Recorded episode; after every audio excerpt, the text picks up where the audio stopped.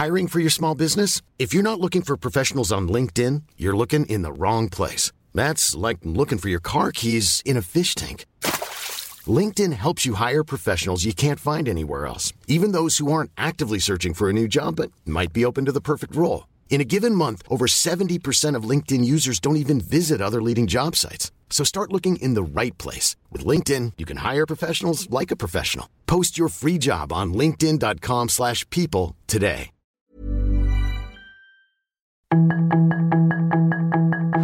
Tarde a tarde, lo que necesitas saber de forma ligera con un tono accesible. Solórzano, el referente informativo.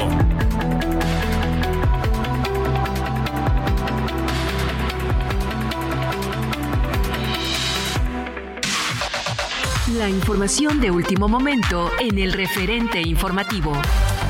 El Instituto Nacional Electoral aprobó mecanismos para investigar y fiscalizar propaganda como espectaculares y bardas, así como eventos relacionados con los procesos internos de Morena y el Frente Amplio por México ante posibles actos de campaña adelantados y la vulneración a la equidad de la contienda en la elección de dos mil veinticuatro. El exalcalde en Miguel Hidalgo, Víctor Hugo Romo, interpuso una denuncia penal en la Fiscalía Capitalina contra la senadora y aspirante a la presidencia de la República, Xóchitl Gálvez. Esto por los presuntos delitos de enriquecimiento ilícito, tráfico de influencias, corrupción y conflicto de intereses. Una casa en Campeche, que presuntamente pertenece al líder nacional del P R I, Alejandro Moreno, fue cateada hoy, aunque no es la primera vez que las autoridades llevan a cabo una revisión de las prioridades del legislador.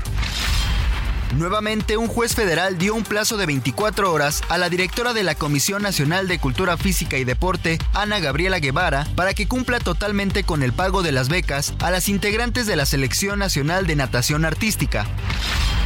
Un juez federal dictó auto de formal prisión contra el exdirector de la Policía Judicial de la Procuraduría General de Justicia del Estado de Puebla, Hugo Adolfo Caram Beltrán, por su presunta responsabilidad en el delito de tortura en agravio de la periodista Lidia Cacho, sucesos ocurridos en dos mil cinco. Por lo anterior, se decretó la apertura del procedimiento ordinario y le fue impuesta la medida cautelar de prisión preventiva. Se buscará que los abuelos se queden con el hijo de Jesús Adit N. y Laura N., quienes agredieron a una maestra en el jardín de niños Frida Kahlo de Cuautitlán Izcalli, así lo informó el abogado de ambos. Tras el ataque contra personal de la Fiscalía General de Jalisco y la Policía Municipal de Tlajomulco, que causó la muerte de seis personas, el once de julio pasado, el Comité contra la Desaparición Forzada de la ONU llamó al Estado mexicano a establecer medidas de protección adecuadas para quienes participan en la búsqueda de personas desaparecidas, entre ellos víctimas, familiares, acompañantes y servidores públicos. Esto con el fin de garantizar la continuidad de estas acciones y las investigaciones. Sus comentarios y opiniones son muy importantes. Escribe a Javier Solórzano en el WhatsApp cincuenta y cinco setenta y cuatro cincuenta trece veintiséis.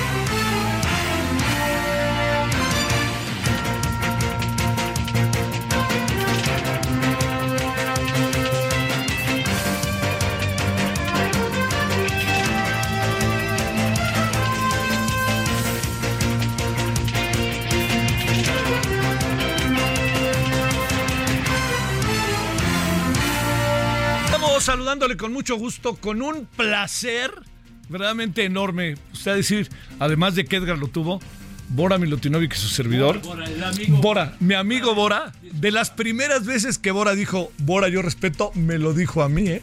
Que quede claro. Tú me dijiste, mejor dígale, yo respeto. Yo respeto. Gracias, Bora. Este, eh, le confieso que Bora, pues lo debo decir, es mi amigo de muchos años. Pasó algo en la vida, este, con Bora Milutinović, que, este, le voy a decir qué fue, que hicimos un libro juntos.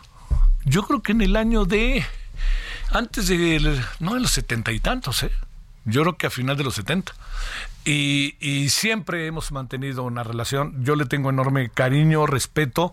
Creo que es un hombre, además, del mundo. No es un hombre estrictamente serbio, yugoslavo, lo que usted quiera. Él es un hombre del mundo. Ayer platicaba con él, gracias a Edgar, que, que por fin lo pude encontrar a, a Bora, y me decía, es que además hay otra variable, y esa otra variable es que yo soy ahora un asesor en Qatar, y vivo en Qatar. Entonces, imagínense, bueno, ya luego hablaremos de ello, pero yo con enorme cariño este saludo a Bora, que tanto lo quiero, y además yo Bora respeto. Así, fue las primeras veces. Ahí me decía Bora, yo Bora respeto. Y miren lo que ha vivido Bora, ¿eh? Yo me acuerdo cuando jugaba de medio con los Pumas, de medio, ¿a poco no? No, es para que vea. Hasta parecía que jugaba bien. ¿Cómo le pegaba la pelota? Dios, sí me acuerdo. Entonces... Bueno, para ti, gracias, Bora. Bueno, oiga, esta es la parte que uno tiene futbolera. Eh, le agradezco que nos acompañe. Son ahora las diecisiete cero siete en hora del centro. Gracias que nos acompañe. Estamos en Heraldo Radio, noventa y ocho punto cinco de F M. Eh, está su servidor Javier Solórzano y todas, todos quienes hacen posible esta emisión. Eh, eh, le cuento, hay varias cosas que le cuento. Primero, eh, mire, el... Eh, ¿Cómo le hace el Tribunal Electoral para, so, para poder, diría yo, lograr un, eh, un eh, una eh, lograr que los actores políticos estén en medio de una legalidad? ¿Cómo, cómo hacerle? Yo le diría que el Tribunal Electoral ya va un paso atrás. Y ni hablar, ni hablar. Va un paso atrás y le diría... Va un paso atrás por muchos motivos. Uno de los motivos por los cuales va un paso atrás es que los actores políticos no están respetando el proceso. Y yo creo que esto es un asunto de enorme dificultad, pero de enorme dificultad, diría yo, para el, para el tribunal. Y tan es, eh, va a ser difícil para el tribunal que yo le, le, me, me, le planteo que algo que seguramente vamos a... A, a vivir es un proceso electoral, eh, yo diría trompicado, para no utilizar otras palabras. Eh, hay algo que hoy es eh, fundamental en términos del proceso electoral, que es la legalidad, pero como la legalidad se está rompiendo, el tribunal está, perdón que lo diga así, y lo digo así con respeto para los magistrados que creo que por más que hablen y digan de ellos son extraordinarios magistrados, pero el problema es que pueden hacer los magistrados.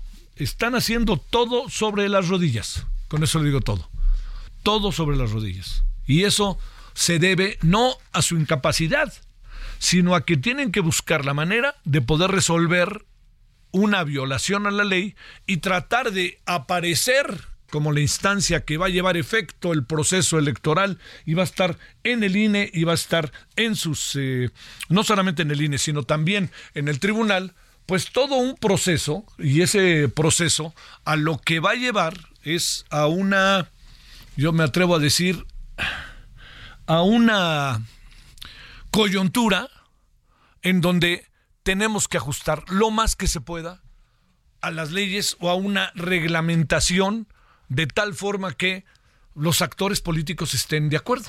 A ver, yo, yo le planteo otra variable para ponerle en la mesa.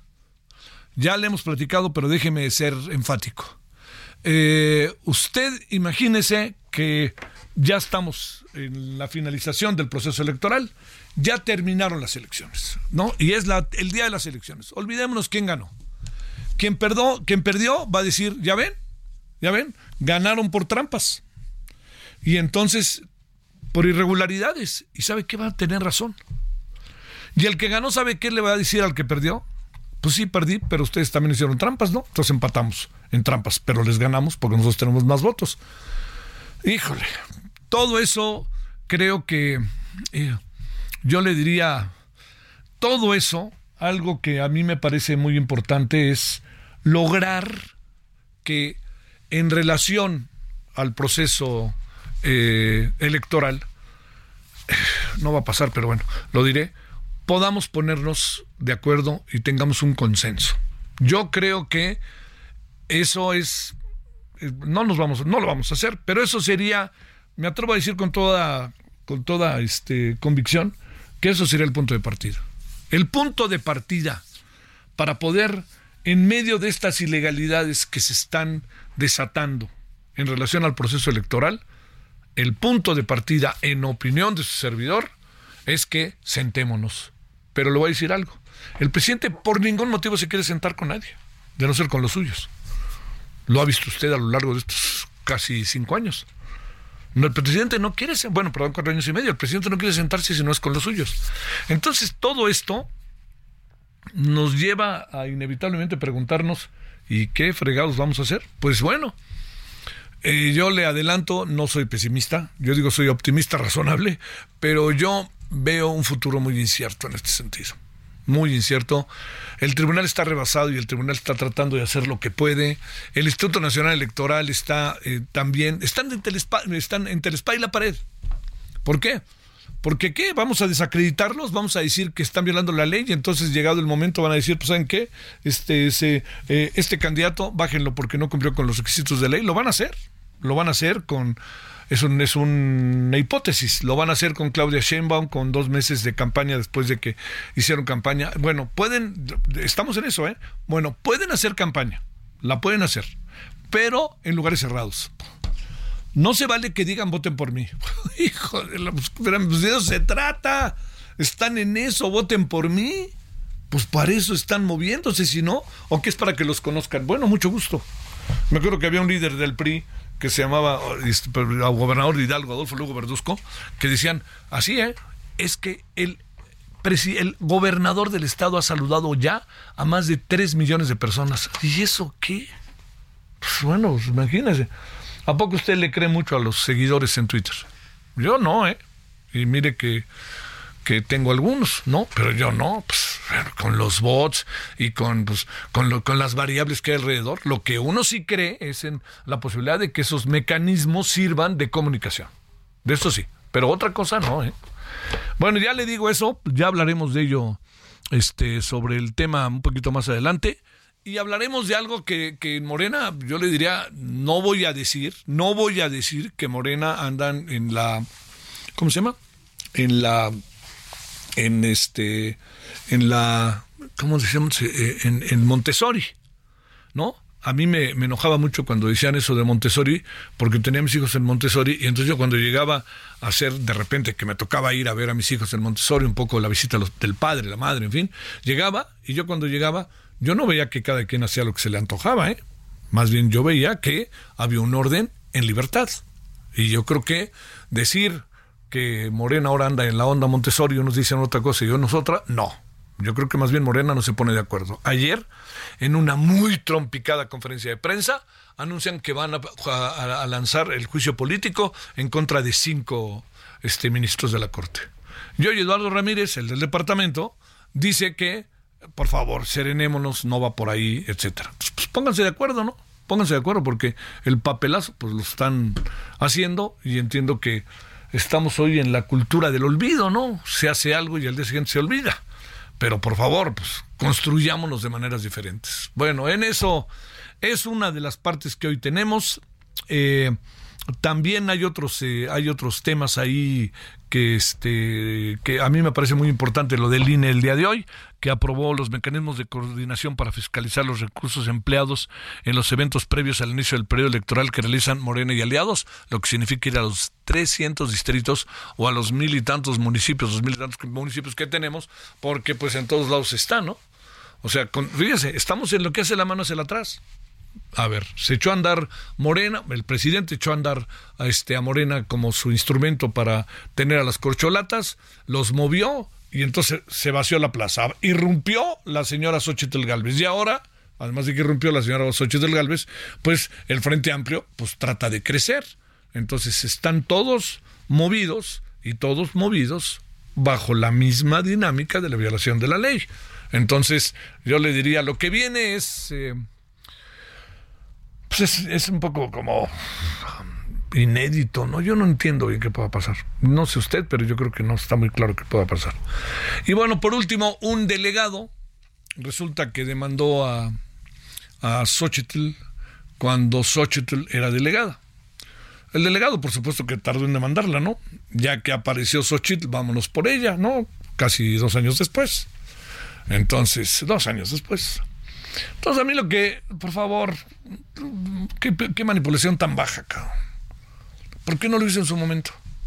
¿Por qué lo hace ahorita? Pues porque la mano pachona ya se lo pidió. Pero le voy a decir algo respecto al delegado de Miguel Hidalgo. Ese delegado que está demandando le está tratando de sacar los trapitos al sol a Xóchitl Gálvez. Ese delegado, le puedo decir que se sabe, lo sé, que tiene trapitos al sol que en cualquier momento podrían salir. ¿Y sabe quién le podría sacar los trapitos al sol? Xóchitl Gálvez. Bueno, diecisiete diecisiete en la hora del centro. Aquí andamos, gracias que nos acompaña. Hoy empezamos muy con mucho movimiento porque andaba por aquí el queridísimo Bora Velibor Milutinović, que este pues es un personaje del mundo, ¿eh? Como hay personajes que son del mundo. Él, él es un ejemplo claro. Él ha dirigido a cuatro o cinco selecciones a nivel mundial, calificándolas. Él este, es un asesor muy importante en Qatar. Eh, y bueno, es, es, la verdad que es un buen personaje. Es un personaje que, le insisto, yo tuve la oportunidad de hacer un libro con él. ¿Quién sabe qué fue de ese libro? Algún día aparecerá. Lo hicimos entre él y yo. Y no es un libro, es un libro sobre fútbol. Es un libro sobre fútbol en donde yo me dediqué a conversar con él y conversábamos toda la tarde. Entonces era dificilísimo bajarlo para platicar de lo que tenemos que platicar porque tiene un anecdotario y sobre todo en Yugoslavia, ¿no? Lo que era su país de origen. Y cuando vino a México fue, es así, irrumpió de manera muy fuerte por muchos motivos. ¿Y sabe por qué? Por su nacionalidad. Nos apareció un jugador de fútbol de primera división en los sesenta nacido en Yugoslavia. ¿Cómo ve Yugoslavia? ¿Y dónde estaba eso, no? Imagínense en los sesenta. Aunque luego vino un equipo, el Partizan, a México, este que también era de Belgrado. Pero bueno, aquí andamos. Oiga, ya no hablemos de eso, hablemos más bien de otras cosas que son lo nuestro. García Luna, vamos a hablar del diecisiete dieciocho en la hora del centro. Solórzano, el referente informativo.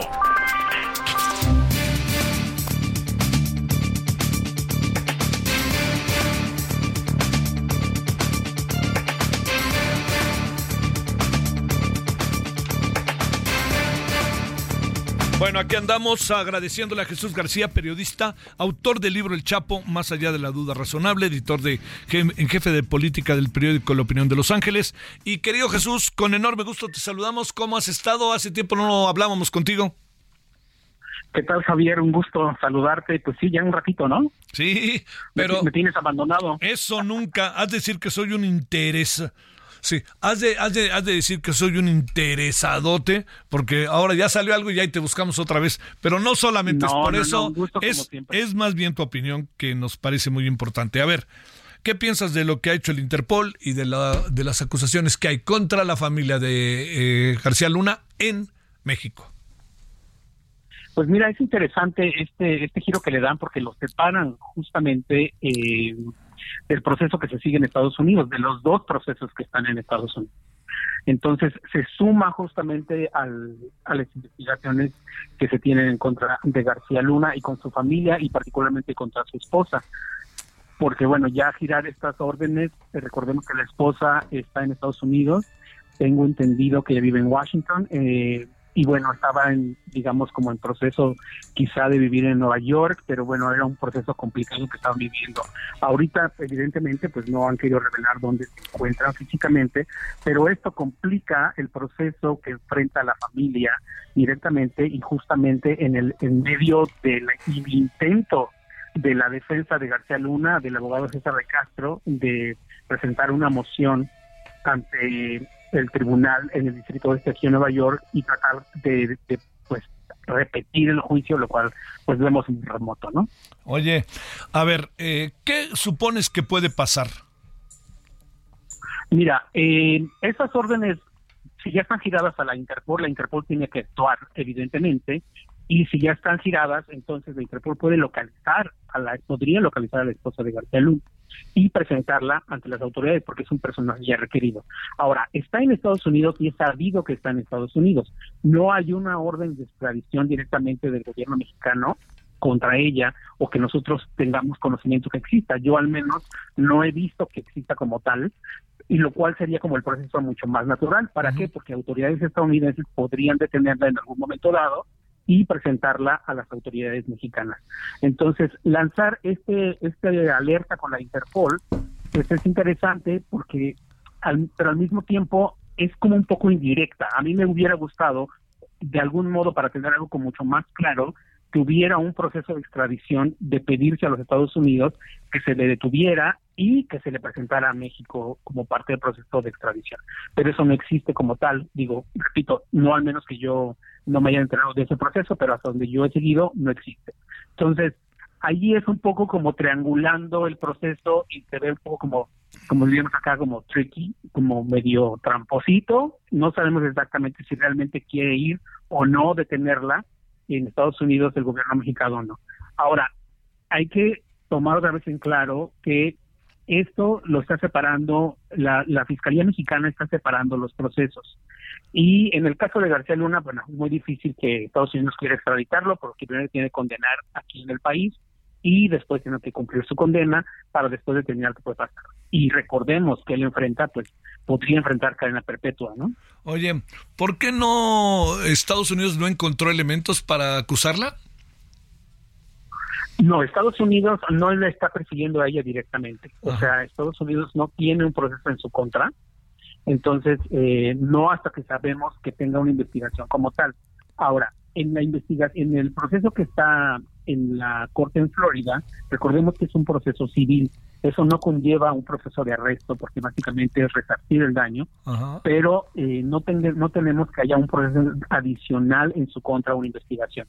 Ahora, si existe, regularmente este tipo de investigaciones se mantienen, digamos, en secreto, justamente para no alertar a las personas que están involucradas, tal como lo vimos, por ejemplo, en el caso de la esposa del Chapo, ¿no? Irma Coronel, que bueno, ya salió de prisión, que no se supo hasta el último momento cuando iba a ser detenida, ¿no? Y básicamente ella logró un acuerdo con las autoridades estadounidenses porque terminó entregándose. Entonces, esos tipos de, esos aspectos se mantienen muy, muy en secreto por parte de las autoridades, justamente para evitar, pues, cualquier, digamos, fuga de información o que el personaje como tal, pues, trate de escapar o haga alguna otro, digamos, movimiento legal que pudiera impedir su detención. Entonces, eh, hasta el momento, pues no hay una investigación como tal abierta. Ajá. Habría que ver, porque ya hay varios señalamientos por parte del gobierno mexicano. A mí me parece que el gobierno mexicano tendría, en todo caso, si realmente está señalando directamente a la esposa de García Luna, sí. en todo caso que presente una petición de extradición. Sí. ¿Para qué? Porque las autoridades estadounidenses que la tienen ubicada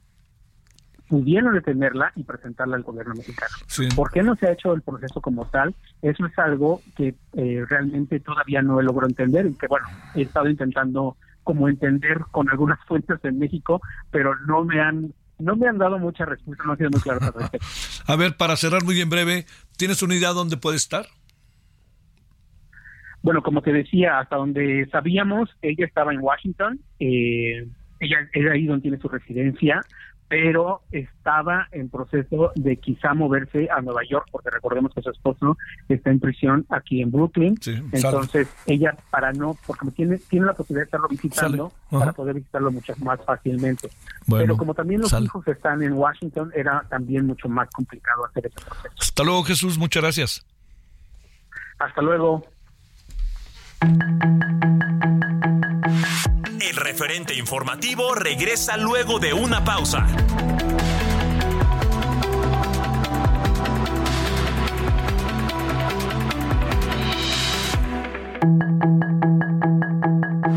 Estamos de regreso con Burrow's furniture is built for the way you live. From ensuring easy assembly and disassembly to honoring highly requested new colors for their award-winning seating, they always have their customers in mind. Their modular seating is made out of durable materials to last and grow with you. And with Burrow, you always get fast, free shipping. Get up to sixty percent off during Burrow's Memorial Day sale at burrow.com slash ACAST. That's burrow.com slash ACAST. burrow.com slash ACAST. El referente informativo.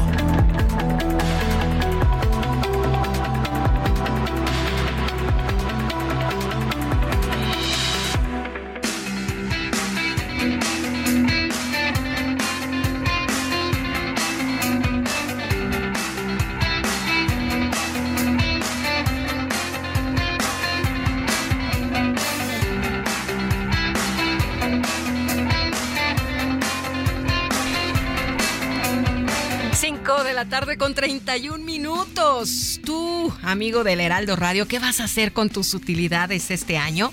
Aprovéchalas para empezar a invertir con Citibanamex. Por tiempo limitado, obtén hasta trece por ciento de rendimiento en pagaré o invierta en el fondo B L K uno más de BlackRock sin plazos forzosos. Inicia hoy mismo. Hazlo desde Citibanamex Móvil. Consulta términos y condiciones en citibanamex.com diagonal inversiones. No se vayan, seguimos aquí en el referente informativo porque Javier abordará el tema del juicio político que pidieron legisladores de Morena a cuatro ministros de la Suprema Corte de Justicia de la Nación. Continuamos.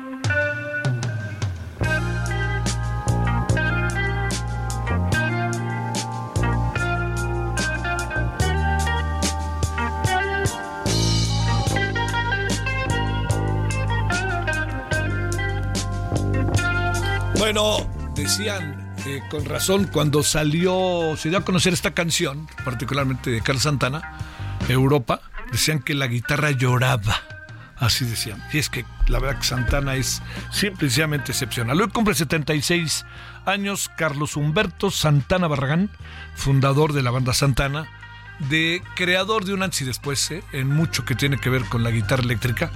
Él nació, como todo mundo lo sabemos, en Autlán, Autlán de Navarro, Jalisco, el veinte de julio de mil novecientos cuarenta y siete. Hoy anda de cumple, la fiestota que le han de estar haciendo, ¿eh? Un personaje, en verdad que se lo digo, sumamente muy, muy interesante, me parece. Este, musicalmente sensacional, ¿eh? Así, musicalmente. Otras cosas, él, política, vida social, todo eso, no precisamente es algo que le llamara la atención. diecisiete treinta y cuatro en hora del centro.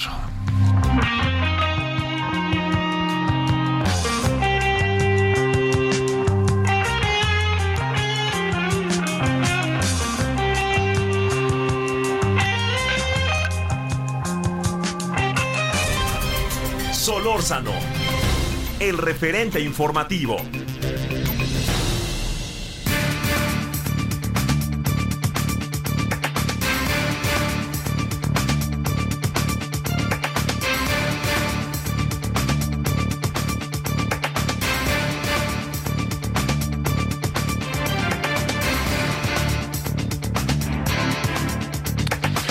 Bueno, le cuento a las diecisiete treinta y cinco ahora en la hora del centro. Eduardo Granados Palma, dicen sus allegados, Edigrama, Edigrami, es consultor y analista internacional de seguridad, inteligencia y defensa, presidente nacional de la Fundación Mexicanos Uniformados. Eduardo, te saludo con gusto. ¿Cómo has estado? Bien, gracias, Javier, por abrirme tu espacio para dar a conocer un poquito de la Fundación y también para participar en este esfuerzo ciudadano que haces día con día. A ver, déjame plantearte primero, aunque ahora no hay un acuerdo del todo eh, al interior de Morena, este se, ayer en la tarde, se, en una conferencia de prensa, se planteó demandar juicio político contra cinco ministros de la Corte. ¿Qué piensas de esto, Eduardo? Bueno, yo considero que estamos en un año de altos movimientos y expresiones eh, preelectorales. Creo que esto obedece a esos fines. Y pues yo creo que mientras México siga politizando los esfuerzos de procuración, de justicia, de aplicación de medidas en seguridad pública, pues obviamente no vamos a poder avanzar como nación. Creo que es muy importante que entremos todos en un ejercicio de participación ciudadana, pero que siempre sea constructivo. Querer llevar a juicio político a ministros tiene que obedecer a reclamos ciudadanos y políticos reales, aplicables a la coyuntura que estamos viviendo y no a fines preelectorales, ¿no? Eduardo, a ver, eh, esto de cualquier manera... Estamos en una sucesión adelantada, ¿no? Estamos aquí eh, caminando todos en medio de la ilegalidad, que eso es en sentido estricto lo que sucede. Eh, a ver, una opinión sobre ello, Eduardo, pero también una opinión sobre si esto le da, no sé, ¿no? Se afecta, le pega, para decirlo de manera muy doméstica, a todo aquello que tiene que ver con la seguridad, los, los servicios de inteligencia y la defensa.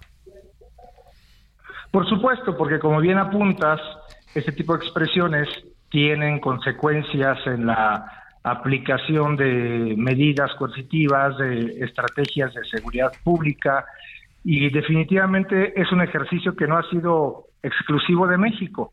Ha ocurrido en países de, Latino- de Latinoamérica, en el pasado ocurrió también en países en Europa, pero poco a poco... Creo que se pueden ir retomando los cauces de gobernabilidad en un país que está en este momento polarizado por distintas facciones e intereses políticos.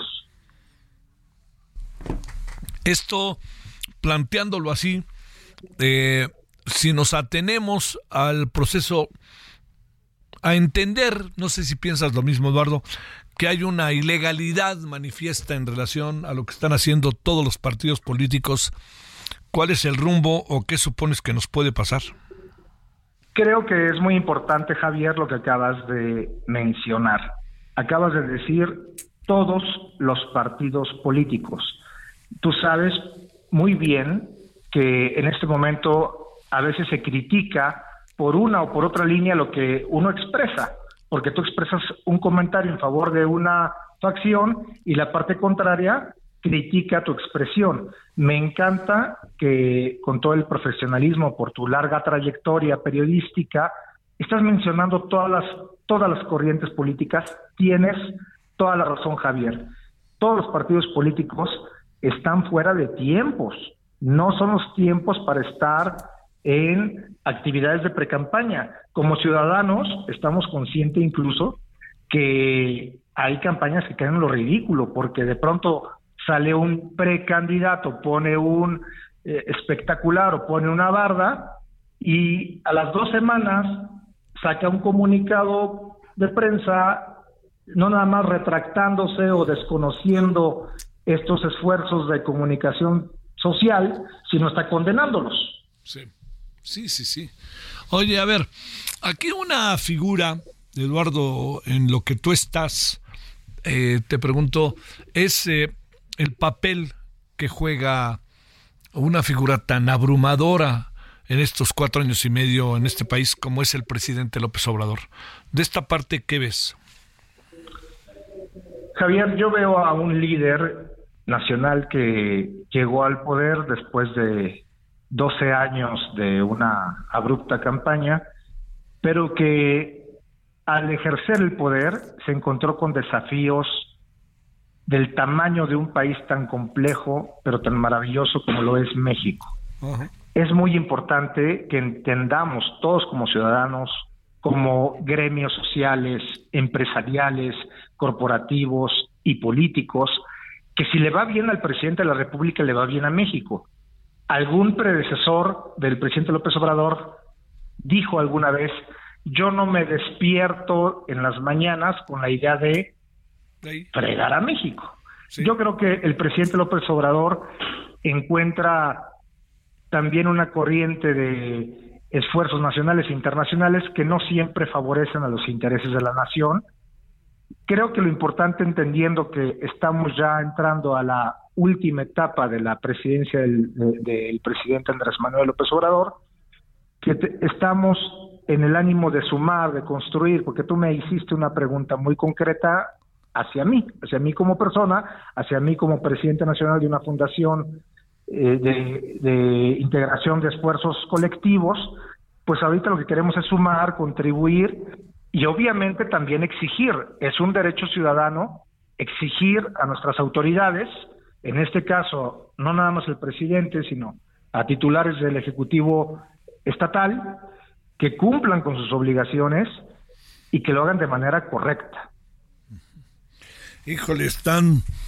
No, no, ¿te parece que está un poco, nos marca un poco signos de inquietud lo que pueda venir si andamos en estos escenarios? Nadie la tiene comprada, ¿no? O sea, todos sabemos que esto cambia y se da para un lado y para otro lado, pero ¿no piensas que, que sí, con lo que está pasando podemos entrar en estos escenarios que sí, igualmente se llaman de riesgo, inéditos, insospechados, etcétera, Eduardo? Sí, sí hay un escenario de, de focos amarillos. Uh-huh. Sí hay de pronto brotes en distintas partes de la República con expresiones que no son favorables a un ambiente de gobernabilidad. Sí, sí los hay. Creo que esta va a ser una elección completamente atípica a lo que hemos visto en elecciones anteriores, uh-huh. donde, bien lo dices, Javier, ningún candidato la tiene segura. En política tú sabes que tiempos son tiempos. Y esto puede cambiar de la noche a la mañana, ¿eh? Sí, sí, sí, y, y, y claro que sí, ¿eh? Oye, a ver, una última pregunta. El rol, el papel de las Fuerzas Armadas en todo esto, ¿qué, qué ves de ello, Eduardo? Veo a un ejército sumamente fortalecido que hoy en día tiene un área de acción en escenarios que antes no participaba el ejército mexicano. Veo una marina también comprometida con acciones que van más allá de sus funciones, netamente acciones de operación policial, acciones de seguridad pública, eh, administrando áreas que antes no administraba. Veo un brazo armado muy fortalecido, pero a la vez también veo policías de calle, policías auxiliares, policías de proximidad, que no se les ha fortalecido a la misma eh, altura o al mismo nivel que se ha hecho con las Fuerzas Armadas. Si sumamos todo, Javier Solórzano, tenemos un escenario de tres punto cuatro millones de mexicanos uniformados. Es un número muy importante. Como sea así, oye... Pero también este llegará el día en que podremos regresar al ejército, a los cuarteles y a la marina. Yo creo que no nada más llegará el día, sino que es necesario que se haga. Dicen en el en el idioma coloquial, zapatero a tu zapato, ¿no? Uh-huh, uh-huh. En efecto, esto no fue una medida exclusiva tomada por esta administración, hay que reconocerlo. Pero también sí no se puede continuar en este sentido, en este escenario, porque los resultados pues están a flor de piel. Sí, ese está siendo el asunto. Bueno, mi queridísimo Eduardo, yo te quiero agradecer mucho que hayas estado con nosotros esta tarde. Al contrario, te agradezco a ti, te felicito por tu espacio y esperamos que, que muy pronto nos estés dando noticias en relación al futuro de México, eh, no nada más en el sentido electoral y político, sino también social, económico y en lo que a mí me compete, pues en los números sobre seguridad pública, que es la mayor preocupación hoy, hoy en día del ciudadano mexicano. Andamos medio mal en ese tema, ¿no? Hay una, viste lo del informe del INEGI, ¿no? Que la percepción seis de cada diez se siente inseguro, Eduardo.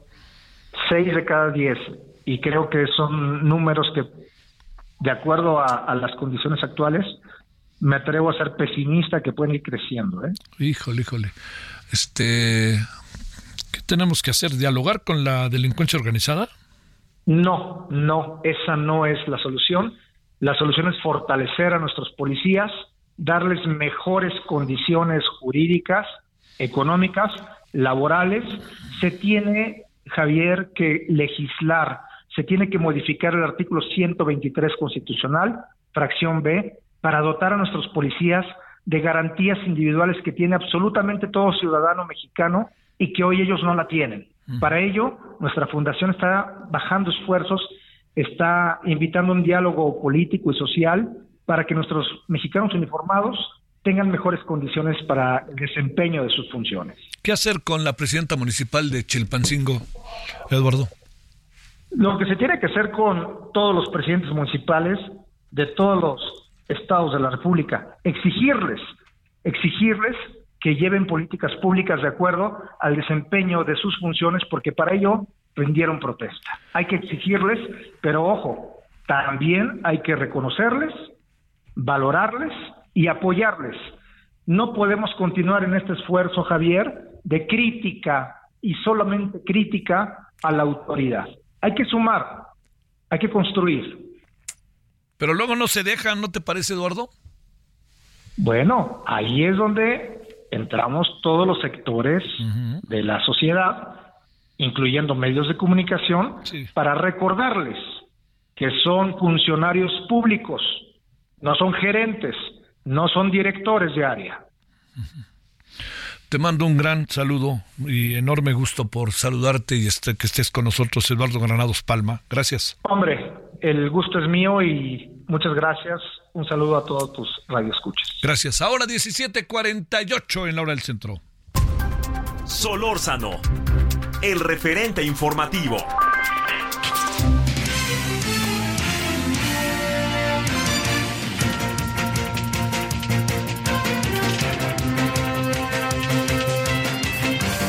Le, eh, ahí está con usted y con nosotros Elia Castillo.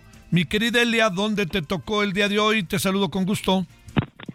Muy buenas tardes, Javier, te saludo, te saludo con mucho gusto a ti al auditorio. Bueno, pues estamos justamente en la sesión del Consejo General del Instituto Nacional Electoral, en una sesión larga que inició eh, poquito después de las diez de la mañana y continúa hasta este momento. Te comento que entre los puntos pues que se han aprobado y el que ha causado Eh, más debate en esta sesión, bueno, fue el, el acuerdo con el que se da luz verde para eh, fiscalizar los recursos empleados para la publicidad de to- en todas sus modalidades, espectaculares, bardas, parabuses, lonas, redes sociales y todas las plataformas de internet, así como eh, en las giras que realizan las corcholatas y los aspirantes a encabezar el Frente Amplio por México. Javier, cabe destacar que este eh, estos mecanismos son independientes a los ordenados, a los lineamientos ordenados mediante sentencia del Tribunal Electoral del Poder Judicial de la Federación el día de ayer, toda vez que el I N E aún no ha sido notificado de esto. Sin embargo, fueron aprobados este jueves en sesión extra, extraordinaria tras un debate de poco más de una hora. El órgano electoral aprobó los mecanismos para que operen los lineamientos que fueron avalados el pasado diez de julio por la Unidad Técnica de Fiscalización.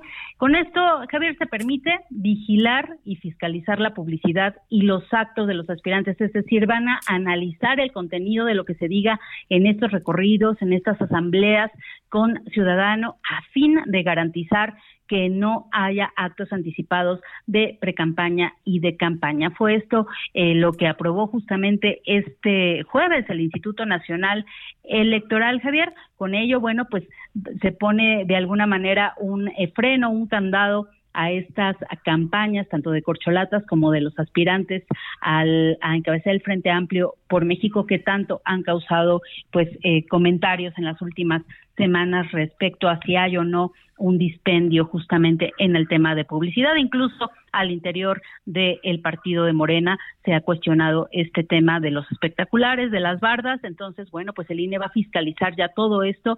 Eh, los eh, partidos tienen que entregar cuentas de todo, de todo lo que están gastando en eh, publicidad las corcholatas, también los aspirantes, y bueno, pues inicia ya esta vigilancia. Este acuerdo entra eh, justamente a, en vigencia un día después de ser aprobado, es decir, a partir del día de mañana, eh, a través de las diferentes instancias del I N E, que es la Unidad Técnica de Fiscalización, eh, bueno, pues eh, empezará a revisar, a vigilar, a hacer visitas de verificación a estos eh, eventos. Los aspirantes o los partidos, en su caso, deberán informar semanalmente al I N E de eh, pues la agenda de los candidatos, los lugares en donde van a estar, dónde se van a realizar las, las asambleas, para que ellos puedan realizar justamente estas visitas de verificación, además del monitoreo que se haga de la publicidad de los aspirantes, tanto de Morena como de la oposición. Oye, Elia, ¿cómo le va a hacer el I N E para toda esa tarea que se está planteando, oye? Bueno, pues es un trabajo coordinado, Javier, es un eh, trabajo coordinado, como te comentaba, con todas las áreas del instituto, que bueno, sabemos tienen esa eh, pues esa facultad y también la capacidad con lo que son los supervisores.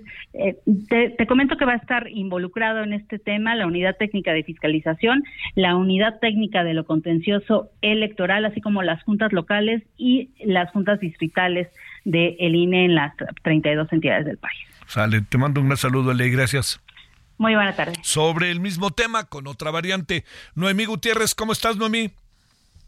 Hola, muy buenas tardes, Javier. Pues comentarte que en la mañana el presidente Andrés Manuel López Obrador acusó que el Instituto Nacional Electoral y el Tribunal Electoral pues no están frenando ni sancionando las mentiras de los opositores y los ataques en su contra.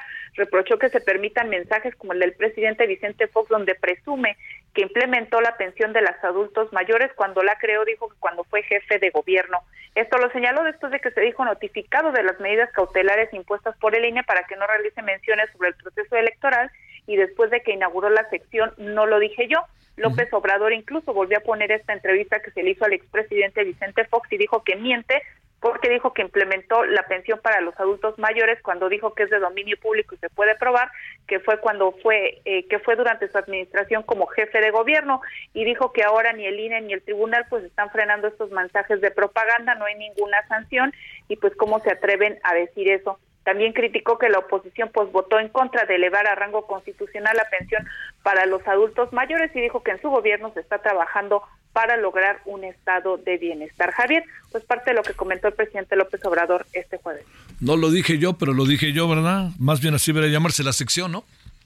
Pues sí, es como le está dando la vuelta a estas medidas cautelares del I N E, pues está aprovechando de que puede transmitir algunos videos en la conferencia y pues nada más hacer mención y después hace mofa o algún señalamiento, pero pues finalmente él no es el que directamente está haciendo estos señalamientos, pero pues es una manera pues de darle la vuelta a las medidas cautelares, Javier. Te mando un gran saludo, Noemí, gracias. Muy buenas tardes. Oiga, ya nos vamos, este, a ver, para la noche vamos a tener... Eh, Ahí le va los temas que vamos a tener.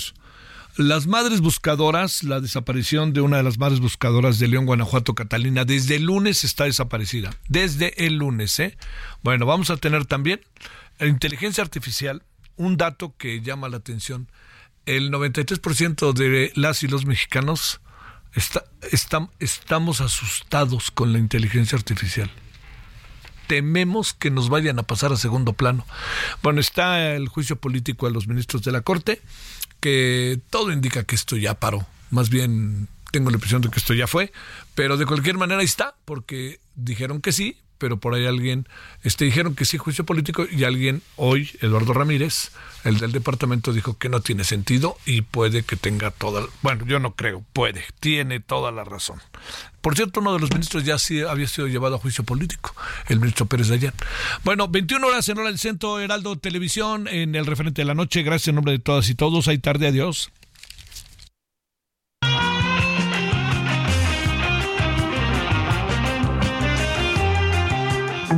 Thank you.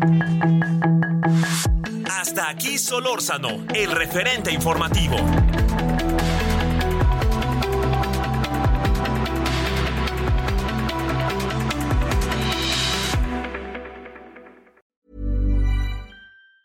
Hi, I'm Daniel, founder of Pretty Litter. Did you know cats tend to hide symptoms of sickness and pain? I learned this the hard way after losing my cat, Gingy. So I created Pretty Litter, a health monitoring litter that helps detect early signs of illness by changing colors, saving you money and potentially your cat's life. Pretty Litter is veterinarian developed, and it's the easiest way to keep tabs on your fur baby's health right at home. Go to pretty litter dot com and use code ACAST for twenty percent off your first order and a free cat toy. Terms and conditions apply. See site for details.